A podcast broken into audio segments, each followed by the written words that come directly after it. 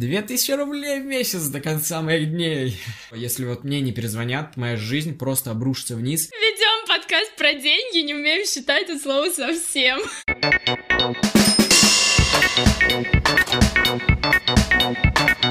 Всем привет! Это подкаст «Плюс-минус деньги». История о молодых людях, которые любыми способами пытаются заработать свои первые деньги. А мы, Диана и Полина, параллельно думаем над нашим заработком. И при этом стараемся не повторить ошибки наших гостей. А успешными историями замотивировать себя и вас. Давайте с нами.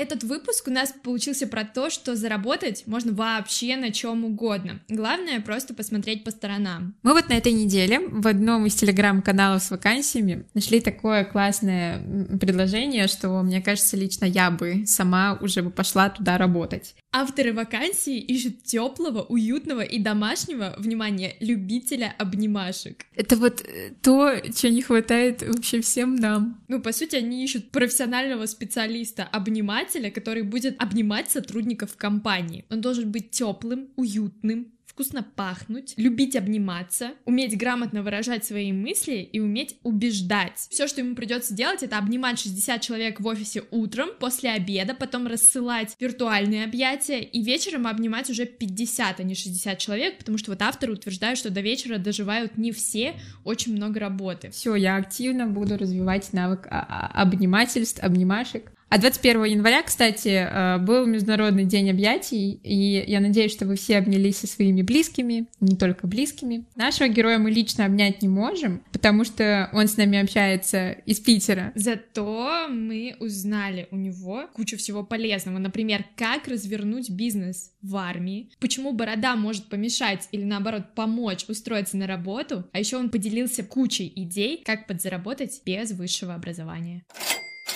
Рома, привет! Привет. Привет! Нам известно, что Рома изначально хотел быть актером, поступать в театральный. Расскажи нам, пожалуйста, про то, как у тебя это начиналось и к чему вообще тебя все это привело. Я вообще родился так же, как и Диана в Караганде, и весь мой творческий путь начинался исключительно из Караганды. Первоначально я обучался в театральной студии, после чего у меня сформировалось такое ярое желание поступить в театральный университет. Это дошло до того, что я сподвигнул своих родителей переехать а, в другую страну, в Россию, а именно в Москву. Все, я переехал, учился 11 класс, и мне а, нужно было поступать. Все закончилось не очень хорошо, я не поступил, не знаю по каким причинам, наверное, не настолько профессионал, как я на тот момент думал. В какие вузы ты пробовался? Я пробовал в три города, это в Питере, в Москве и в Ярославле. И никуда не получилось? Да, да, да. Меня могли принять в Ярославле, но только на другой факультет. Актер театра кукол, короче короче, я такой, нет, спасибо большое, все, я уехал. Короче, все, я не поступил, понял, что мне нужно идти в армию. Так начинаются лучшие истории. Да, меня забрали в армию. А самое главное, я, короче, видосики на ютубе смотрел, такой думаю, так, ну, как там нужно себя вести. И там, короче, чувак рассказывал, что он служил в Хабаровске, говорит, 7 дней ехал на поезде. Я такой думаю, хоть бы не 7 дней. По итогу меня отправили в Владивосток. С Владивостока началось э, мое такое прибыльное дело. Мы продавали шаурму, но я как был отчасти совладелец такого сформированного типа бизнеса. Моя основная стезя была это никотиновые э, подушечки, вот, снюс. Но достаточно было прибыльно. Подожди, шаурма и снюс — это разные вещи. Ну, это просто как подарок шло. Нет, это просто... Это просто то, что необходимо. Э, там, там хочется кушать и курить, а это такая альтернатива. И как вы это проворачивали? Нам нужно было договориться сначала со старшиной, который оставался с нами э, в эту ночь. И все доходило до того, что когда мы уже все наладили, у нас был, мы называли чувака бегунок. Целенаправленный пацанчик знал, куда, как ему в какое время пробежать, где скрыться. В Владивостоке там еще такой ландшафт, типа горный, что ли. И туман очень э, густо стоит по вечерам, поэтому ему э, приходилось обходить какие-то такие пути, где, например, могут его засечь военнослужащие. И э, доходило до того, что э, старшина подходит к тебе и говорит, что, типа, я сегодня остаюсь на смене старший. Мы такие, ну да, мы понимаем. Он такой, ну я сегодня старший. Мы такие, ну да, хорошо. Он такой, короче, говорит, ну мне без капусты и огурцов. В этом мы преуспевали. С нами ребята хотели конкурировать, пытались нас как-то приезжать и тому подобное, но у него, короче, ничего не получилось. Люди понимали, что с нами выгодно работать, исходя из того, что у нас цены ниже, чем у них. Короче, ладно, не суть. Ну Обалдеть, то есть там э, целая конкуренция рыночная внутри. Конечно, конечно, конечно, да, да, да, да. Там, короче, продавали на свай, который категорично запрещали. Мне удалось, я думаю, что это моя такая военная ачивка в Владивостоке, что я вытеснил, короче, на свай и э, начал распространять снюс. Если я не ошибаюсь, сейчас снюс тоже запрещен для продажи официальной. Я еще старался в соседние роты продавать, но это не очень получалось, потому что нам запрещали выходить на улицу, мы в основном проводили время в своем корпусе. Ты служил в морфлоте, правильно? Да, мы проходили, получается, обучение в Владивостоке, после чего нас перебросили в Севастополь. Нас забирали там не всех, забрали всего около 40 человек из всей части. Вот, и мы полетели туда на самолете. Там ребята оставались в Владивостоке, он такой говорит, Ром, ну ты же уезжаешь? Я такой, да. Он говорит, слушай, а я пока здесь остаюсь, а можешь контакты оставить, типа, поставщика? Там снился, вот, чтобы я, типа, продолжил. Я такой, ну ладно, короче. А он тебе за это заплатил? Ты же ему как бы продал бизнес, по сути? Да, нет, мне было все равно. Вот ведь...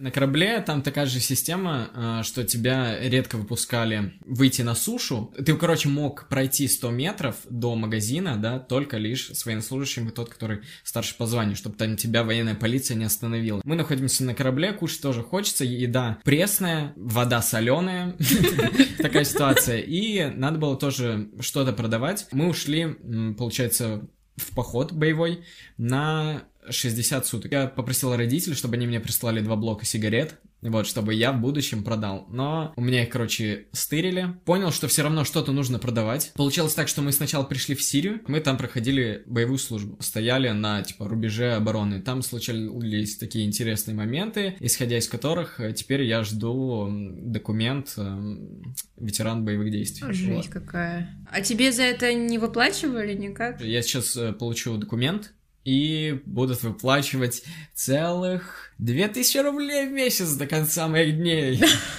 Заживешь? Это больше, чем моя стипендия. Да, и моя, которой, в принципе, нету. Вау. И там, короче, был магазинчик. Там очень дешево, потому что денег нет. Вот, там было на самом деле прикольно, чуваки молодые стоят с автоматами. Ладно, короче, я там купил блок сигарет, он стоил 6 долларов. Ну, короче, на одной пачке сигарет у меня маржинальность вырастала до 500%, потому что сигарет нет. Ну, короче, это очень много было. Спасибо, вот, что объяснил нет, нам и... так, так Сейчас высчитаем. Ведем про деньги, не умеем считать это слово совсем. Мне порой просто стыдно даже за такие моменты. Там на самом деле те, кто очень был эм, склонен к никотину, короче, они уходили в дикие долги, когда они приходили Ужас в порт. какой. Я, короче, стоял на вахте, я сижу, получается, ну, в такой комнатушке, мимо меня постоянно ребята ходят курить. И я взял на листочке, написал, что там пачка сигарет столько-то, поштучно столько-то, и вот ко мне как в ларек, типа, приходили и э, приобретали эти сигареты. И все в основном давали монетками, кто где там, где нашел, тот и принес, короче. Вот, и старшине я принес вот такой кулечек, короче, металлических монет. А выкупал я у него, ну, такую за символическую, типа, цену, там, может быть, тысяча рублей или где-то так. Вот, он говорит, а ты можешь мне бумажку, типа, принести? Я говорю, какой бумажка, где я ее возьму? Как менялась твоя геопозиция после армии? Где ты оказался? Приехал в Москву, к родителям. Планировал просто после армии сразу же там через пару дней поехать в Питер отдохнуть, потому что у меня были там друзья из Караганды и будущая девушка. Я приехал в Петербург, я начал видеться с друзьями, я начал общаться с вот с нынешней девушкой, и у нас все загорелось. И как бы я не думая понял, что мне нужно переезжать. И если я не перееду сейчас, э, потом, непонятно когда, может быть, это вообще не случится, вот, и вплоть доходило до того, что я когда уже вернулся в Москву на новогодние праздники, ну, я сказал родителям, я приеду к вам на Новый год, и потом сразу же я уеду обратно в Питер, типа, жить. Они, короче, были очень шокированы, ну, не очень, э, очень трудно было перенести э, данную ситуацию, потому что у меня год не было, плюс ко всему еще вот ситуация с Сирией, и напряженно все было. Ну, постепенно-постепенно они адаптировали, за это им большое спасибо. Ты же еще говорил, что они переехали в Москву из-за того, что ты хотел поступить. Да, да. А да. ты думал о том, что ты хочешь и... продолжить поступать в театральный? Э, да, я понял, что, в принципе, я перееду, э, начну вести свою уже взрослую такую жизнь, но все равно идея о поступлении у меня еще оставалась на тот момент. Все, я говорю, ну слушайте, мне нужно просто стартап. Они говорят, ладно, хорошо, мы тебе дадим денег. Я говорю, я вам обязательно отдам. Они говорят, отдашь? Хорошо, не отдашь? Ну ладно. И вот я взял 27 тысяч, и э, у меня не было права на ошибки, на ошибку. Все, я приехал, и э, начал жить совместно со своей девушкой. И тут я понял, что, во-первых, мне нужно искать работу. Я думал, что я найду работу в течение трех дней. Неделя это просто максимум. Потому что я понимал, деньги постепенно уходят, мне нужно как-то зарабатывать или что-то искать. Понял, что я легко всему обучусь. Поэтому я начал отправлять свою вакансию, начиная от аниматоров, вот, заканчивая там фрезеровщиками, токарями и так далее. Потом такой думаю, блин, я же еще на мебельном цеху работал, в принципе, можно и туда попробовать. Просто вот. И все варианты. Э, у меня еще была внутри идея о том, что я хочу поступать, но исходя из того, что я столкнулся столкнулся с финансовыми трудностями. Мне говорили, в актерском направлении денег нет. В каком-то периоду времени я вообще подумал, что это не моя мечта, а это желание, сформированное обществом. Типа, все верили в то, что я поступлю, все верили, что я должен там учиться. И все, я начал сталкиваться с финансовыми проблемами, думаю, так, где мне искать работу? Вот, начал с аниматоров, потом подумал, что какой-то бородатый чувак будет развлекать чьих-то чужи, чужих детей, нет, это не, не пойдет. Надо пояснить, что э, Рома сидит перед нами с шикарной бородой. А у меня тут даже есть самый-самый длинный волосок. Важное уточнение. Короче, все, я тут понимаю, что я продаю...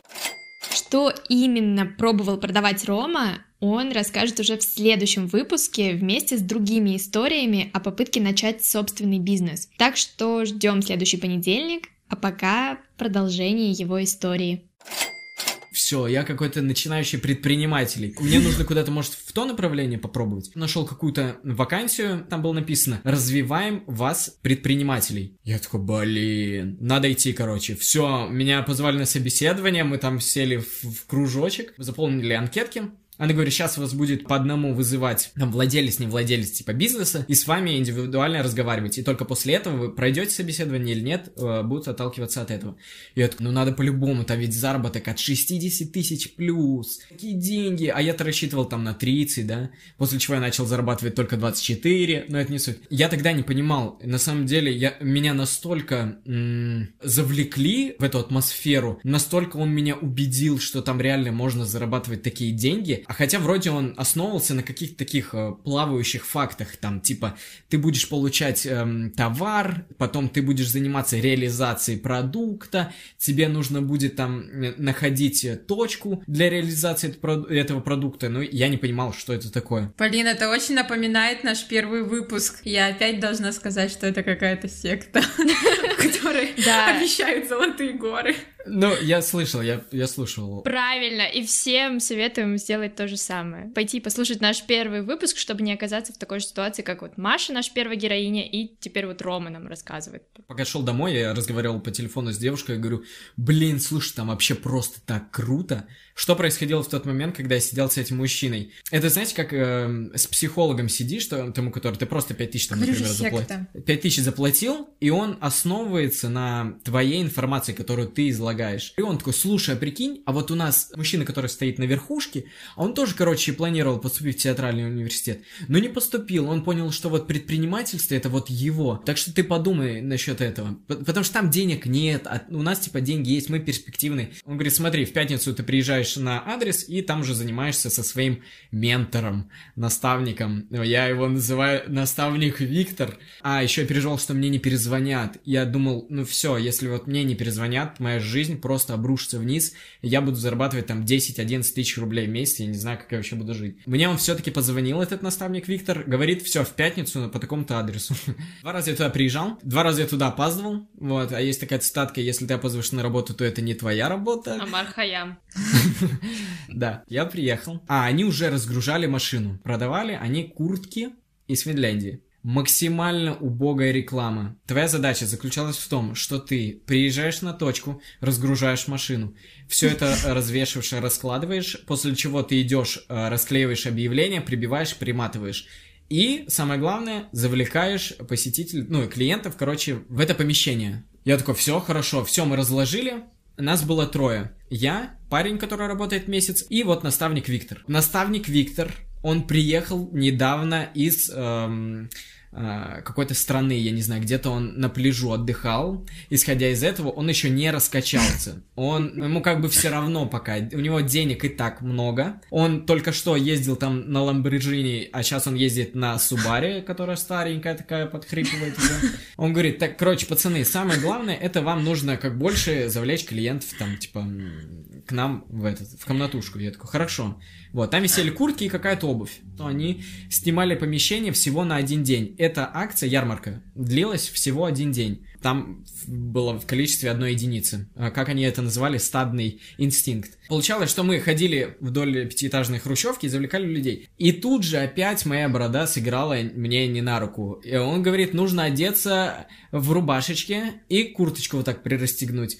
У меня здесь борода. И я подхожу к людям. Ну, я не очень похож на русского. И они очень сильно негодовали и думали, что я реально их хочу завлечь в какую-то секту. Я ведь начинал со двора. Я говорил, слушайте, а вы здесь живете? М-м, понятно. А вы знаете, у нас тут ярмарка проходит. Вот, там скидки 70-80%. И это продолжалось на протяжении 12 часов. Я не пообедал, потому что у меня была дикая мотивация. Первое, это 60 тысяч рублей в месяц. Еще, что самое главное, он мне сказал, сделай так, чтобы с тобой было лучше, чем без тебя. Ну, я же не глупый. Я же вижу, что люди зашли, они ничего не купили. Но каждый раз, когда я после этих людей заходил к нему, он говорит, все нормально, нормально, сейчас, все, сейчас 20 тысяч сделали, все, сейчас, короче, нам еще осталось 150, план у нас сегодня 500. Нам надо, короче, сегодня добить. Вот, к 9 часам, когда уже рабочий день подходил к концу, он говорит, слушай, чуть-чуть не уложились, короче, сегодня заработали всего 300 тысяч рублей.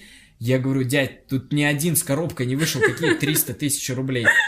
Чем закончилась вот эта история с куртками? С наставником Виктором. Короче, я пришел, он говорит, самое основное, тебе нельзя разговаривать по телефону. И я нарушил это правило, плюс ко всему так получилось, что он мне еще 200 рублей должен был. Он увидел меня с телефоном, говорит, нельзя разговаривать по телефону. Я так мялся, мялся, мялся, мялся, позвонил, э, такой девушке рассказал такую ситуацию, я говорю, что, как ты вообще ты смотришь на это? Он говорит, слушай, мне кажется, нужно уходить. Я такой, ну, я тоже так думаю. Я захожу, говорю, слушай, Виктор, извини, мне не понравилось, я ухожу, давай пока. Забираю сумку, рынок, ухожу, он такой, а, ну ладно, давай. Угу. И точно так же и ушел парень, который работал месяц. А тебе что-то заплатили за нет, это? Нет, нет, нет, нет. Я понял, что вот на таких ребятах как раз и формируется их бизнес, которые приходят в надежде на семидневную стажировку, которая будет оплачиваться позже 7 тысяч рублей, они якобы там будут зарабатывать большие деньги.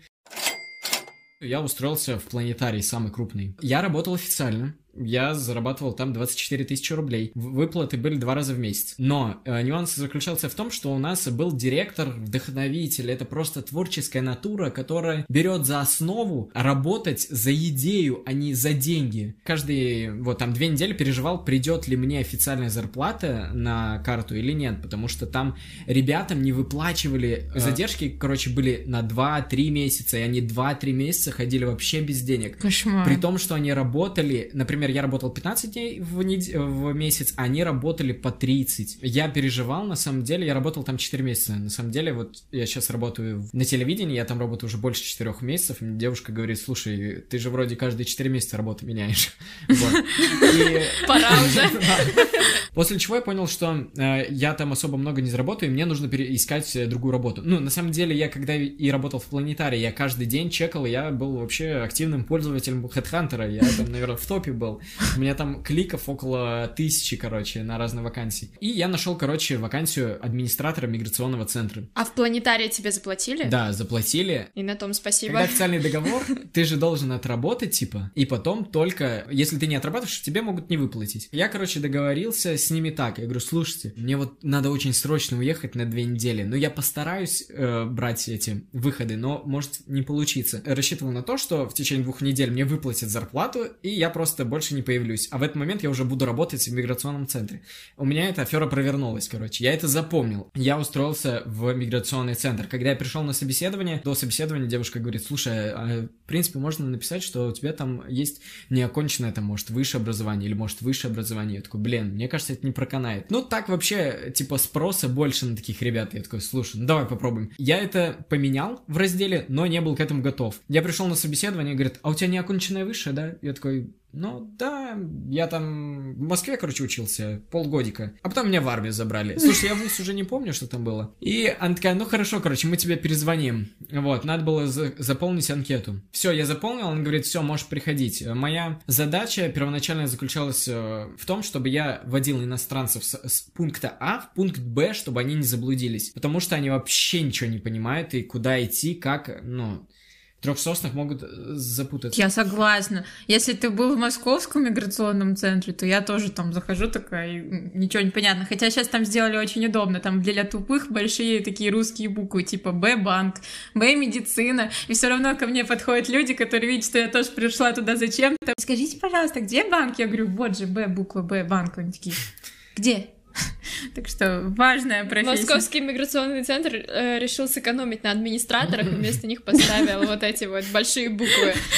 Да. На самом деле мы такие были палочки-выручалочки, потому что... А, еще как раз тогда пандемия началась, и удивительно, что я вообще ушел на ту работу, и там был парень, у которого была задача просто мерить градусником температуру. Все, единственное, что он делал, и, короче, это была полноценная работа. Ты официально оформился в миграционный центр без высшего образования, сказав, что у тебя неоконченное высшее, тебя никто не проверил, тебе выплачивали зарплату, и то есть то, что люди учатся ну, блин, что ты удивляешься, блин, это же не посольство какое-то, ну... Ну, так все равно, это же госорган, миграционная служба. Ты просто там не была. Ну, да, и что? Но на самом деле там так рутина, там так вообще скучно, и мне приходилось вообще, по сути, себя развлекать. Меня повысили, и я теперь уже не водил иностранцев, я, короче, э, работал с документами. А я поняла, я поняла, почему тебя туда взяли. Все из-за бороды. Да. Ну, может быть. Ходит за своих и сразу располагает. Да-да-да. Да-да-да. Я понимал, что со дня на день мне могут позвонить из моей вот сейчас нынешней работы. Потому что я, когда работал в миграционном центре, я говорю, я заболел, я сегодня не приду. А я в этот день выполнял тестовое задание для телевидения. Вот, я потратил просто 9 часов, я не отходил от компьютера. С телевидения звонят, говорят, ну тебе там две недели же, да, надо отработать. Я такой, слушайте, я постараюсь как можно быстрее оттуда уйти. И все, я на следующий день ушел э, из миграционного центра и как раз-таки устроился непосредственно в, на телевидение. Вообще, в принципе, если ваш подкаст э, про то, как начать зарабатывать, тут самое главное это стремление, это оправданные риски. Когда-то они, конечно, бывают неоправданные, но надо эти неоправданные риски подковывать какими-то аргументами, чтобы держаться на плаву. Тут получилось так, что у меня опять денег не было. Спасибо большое моим родителям, которые дали вторую мне возможность и дали э, еще один стартап мое будущее. Э, они меня платили обучение, вот, э, в digital направлении, именно направлении motion дизайна, и я начал обучаться вот через интернет. Днем работал, вечером приходил, обучался. Я отучился там около двух-трех месяцев. Во-первых, я с компьютером не в ладах был. Вот, моя, мое направление это было сцена, все, я актер, там вот это все связано с компьютером, вот эти всякие железки, это не мое, я это не понимаю, я не хочу это понимать. Платить деньги за то, что ты сделал какой-то там креатив в Инстаграме, я думал, что это из э, ряда фантастики. По сути, ты просто сидишь, делаешь ту же самую работу, не напрягаясь, да, и за это получаешь деньги. Ну, не напрягаясь условно, в этой сфере тоже уже большая конкуренция, и чтобы стать как бы крутым специалистом в этой области, тоже придется поднапрячься в каком-то смысле. Просто, что это не физический труд, а скорее такой интеллектуально-креативный. Да, это я согласен. Пока, короче, я работал на телевидении, мне же это было интересно, я брал какие-то фриланс-работы. Сначала основывался на каких-то фриланс-биржах, но это просто тупо трата денег, я так понял. Не знаю, может кто-то на этом зарабатывает. Во-первых, там очень дико сбивают рынок, потому что приходят такие нубчики, которые могут там смонтировать 10-часовую версию видеоролика за 150 рублей, да? Конкуренция очень высокая. Я взял один заказ, я же тогда все равно немножко стремновато, типа, блин, как сначала деньги просить или потом в ватермарке ставить или нет? А вдруг человек подумает, что ты его не уважаешь? Ну, давай, наверное, 50% до, 50% после. Я еще даже не приступил, он мне скинул. По итогу я все сделал, ему отправил. Там были какие-то, конечно, минимальные правки. На протяжении двух месяцев я ему писал и говорил, когда ты мне отдашь деньги, привет, что, как дела? Он говорит, слушай, капец, Капец, задач столько, работы столько вообще. У меня нет времени даже в банк сходить. А я говорю, ну, отдай из своих денег, я там не знаю, или если у вас сейчас в компании нет. Он говорит, слушай, у меня нет, скрины мне скидывал своего банка, типа мобильного, что у него там ничего нет. Я говорю, окей, что будем делать, вот. Но он меня кормил завтраками, он мне все-таки спустя э, два месяца выплатил, но только на 500 рублей, короче, еще меньше. Когда работаешь без договора, постоянно случаются какие-то такие истории, потому что кто-то кому-то что-то не докинул, задержал, вообще не выплатил, и как с такими людьми поступать, непонятно. Ну, только работать по договору. Но это же риск не только для фрилансеров, а еще и для тех, кто пользуется их услугами. Типа вот есть добросовестные люди, а есть те, кто деньги возьмут и все и пока. Для этого существуют фриланс-биржи в какой-то степени, потому что у них налажен вот эта э, система безопасной оплаты труда, то есть ты там, если я не ошибаюсь, изначально скидываешь деньги куда-то на счет, и только при выполнении заказа а эти деньги переходят к исполнителю. Но за это ты платишь нехилую комиссию, и как ты, вот Ром правильно сказал, там есть люди, которые абсолютно не ценят свой труд и делают невероятное количество работы за копейки. Это грустно, это, кстати, проблема в основном, не знаю, наверное, СНГ, России. Ну, я тоже так выполняла какую-то работу, и меня просто заблокировали потом. В какой-то момент поменялся владелец в одном шоуруме, и девушка такая, а все, я сейчас руковожу этим, я в ваших э, услугах не нуждаюсь, так что блокнула меня просто везде. Ну, это противно, я говорю, это просто, типа, на совести у людей остается, и потом просто сказывается на доверии к другим людям, и ты уже не можешь нормальные отношения рабочие выстраивать с другими работодателями, это неприятно. К нашему диалогу диалогу вот именно про СНГ. Мне сейчас посчастливилось, я работаю с чуваком, он получается рэпер, он из, Лос- э, из Лос-Антеса, короче, из Лос-Анджелеса. Кто зайдет на мой аккаунт, Quitco Project, может увидеть. Я, короче, начал делать э, подсветку этих э, татуировок неонными линиями и подсмотрел, что один парень тоже э, этим занимается, короче, и я назвал себя отчасти таким, типа, падальщиком. У него очень много комментариев, и эти комментарии никто, короче, ну, он не просматривает их. Во-первых, там много восторга, и также есть заказы. Я вышел на этого я ему, короче, пишу, слушай, там они очень любят слово бро, и индусы, я с индусами общался, они тоже любят очень бро, и я чуть ли мы вот так не общались. Привет, бро, слушай, бро, тут, короче, у меня проблема, бро, ну вот с программкой, ты можешь мне помочь, бро? Он такой, да, конечно, привет, бро, могу тебе помочь, бро.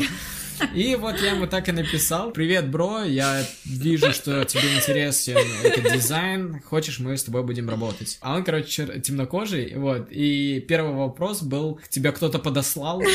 Я такой, типа, да не, бро, я просто хочу тебе оказать услугу, вот. Это не цвет кожи, это твоя борода.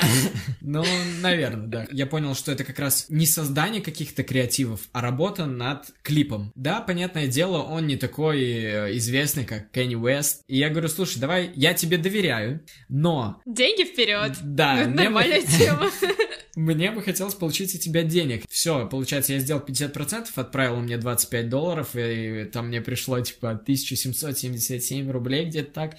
Я такой, мой первый иностранный просто перевод, мой заработок. Это просто нужно рисковать, нужно пробовать и всегда быть в поиске и думать об этом. Ведь мысли-то материально, да, Диана? Вот, просто для слушателей, я когда слушал их подкасты, я предполагал, что, может быть, если они меня позовут, я им тоже что-нибудь расскажу, и вот я сейчас здесь. Так что думайте, мечтайте, и у вас все сбудется. Я хотела спросить про театр и вот это все. Ты эти идеи уже окончательно отбросил и, и, и наслаждаешься тем, что есть сейчас? Или ты планируешь потом когда-нибудь. Там, короче, была вакансия, набирали труппу актеров. Театр, конечно, там в прямом смысле слова площадь 2 на 4. Очень маленькое пространство, просто вообще. И я что-то сидел, мне девушка скинула, говорит, может попробуешь? Я такой, блин, да что-то не очень хочу, надо или нет? Она говорит, ну может надо. Я такой, ну ладно, короче. Твоя вот. девушка выступает в роли твоего личного менеджера, мне кажется.